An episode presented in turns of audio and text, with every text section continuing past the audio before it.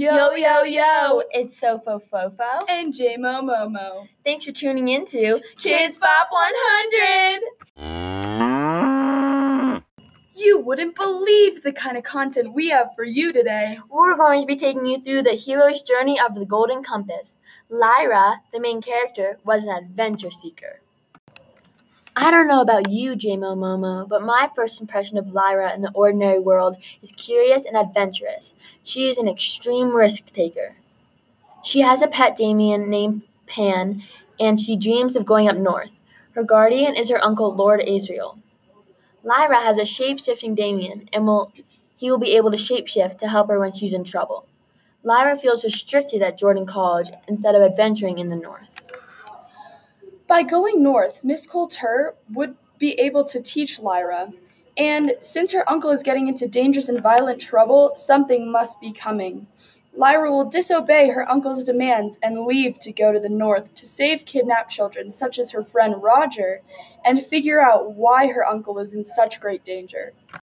This leads us to the call to adventure. Lyra needs to go to school where she can learn with a female leader. On page 69, it quotes, You need female company. Miss Coulter says that she will take Lyra to the north. Going north with Miss Coulter means that she will be taught and she will be Miss Coulter's assistant. In the refusal of the call, Uncle Asriel is Lyra's main block from getting to the north. He says on page 28, You're not coming, child. The times are too dangerous.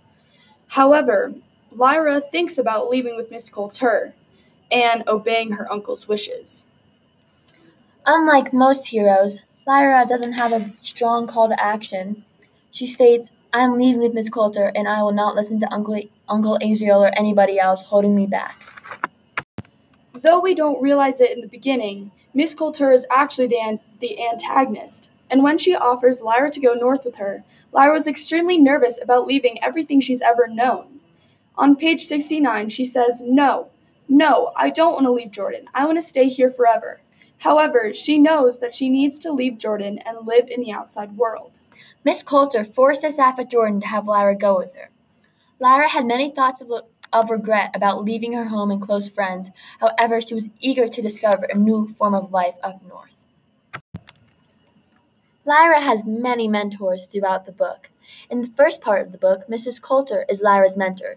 She teaches her how to be a woman, how to properly educate herself, navigation, exploration, techniques, respectful behavior, and good etiquette. John Faa quickly takes over when Lyra w- ran away and joined the ship. John Faa took her in when she was all alone, and the Egyptians gave her a new home where she could grow and learn survival and life skills. M- Lyra did not originally trust Mrs. Coulter. She thought there was something shady about her, but still went up north with her to get the experience. She trusted John Faa because he was giving her a completely new and safe life. On page 115, she sa- he says, She's in our care. We ain't giving her up. In step five of the hero's journey, crossing the threshold, Lyra leaves Jordan College to venture north with Mrs. Coulter.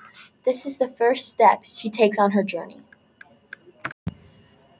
Lyra chose to go with Miss Coulter because she said that she would take Lyra with her to the north and teach her many fundamentals needed for a successful future. So, some of the main obstacles that Lyra would face would be leaving her friends, family, and home, which was everything she'd ever known. The obstacles were more mental than physical because Lyra didn't want to leave Jordan at first. She had to be convinced to go. She would leave and explore an unknown world. In the sixth stage of the hero's journey, test allies and enemies, Lyra faces many tests, meets many allies, and discovers who the true enemy is. The first major test was that Lyra didn't know how to use the alethiometer, but she needed to know it in order to know how to use it. Lyra had to be very cautious and open minded about learning the important skill that makes her incredibly strong. Lyra was able to learn the alethiometer because Farder Coram was able to teach her. An ally that Lyra had met was Roger, many of the Egyptians, and her Damien, Lee Scoresby, Bill Costa, and Serafina Pekkala. Some enemies of Lyra's are Mrs. Coulter, Lord Asriel, the Gobblers, and Laura Rackinson. The approach to the inmost cave is when Lyra enters the Gobblers building, where many of the kids who have been taken are. This is one of her greatest challenges. One of the greatest risks that Lyra had to accomplish was that she saved the kidnapped children. Lyra blew up the separating machine and set off the alarm to make all the children come out, while the Egyptians, as well as her other friends, came to fight the guards keeping them hostage. This proves that Lyra will stop at nothing to keep her friends and other children safe, even if it means she has to hurt her mother. In the ninth stage of the hero's journey, the reward, Lyra has gained insightful knowledge about Gust, the use of wisdom, and the importance of freedom. She figured out how to use the alethiometer and is now better than ever. The road back consisted of leaving with the Egyptians to go and set her father free. In the resurrection, Lyra and her friends will travel to another world to see her father. Lyra killed the gobblers and she was able to reunite all the families and create a trustful army. Lyra killed the gobblers and was confident that she and her friends could defeat anything that comes in their way. This decision symbolizes strength and fearlessness fearlessness because Lyra will stop at nothing to get her to get to her father and to save and help her friends.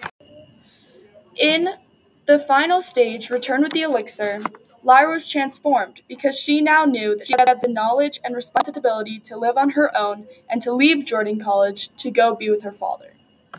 Thanks for tuning in, guys. Catch you next time. This is Sofo Fofo and JMO Momo on KidzBop 100.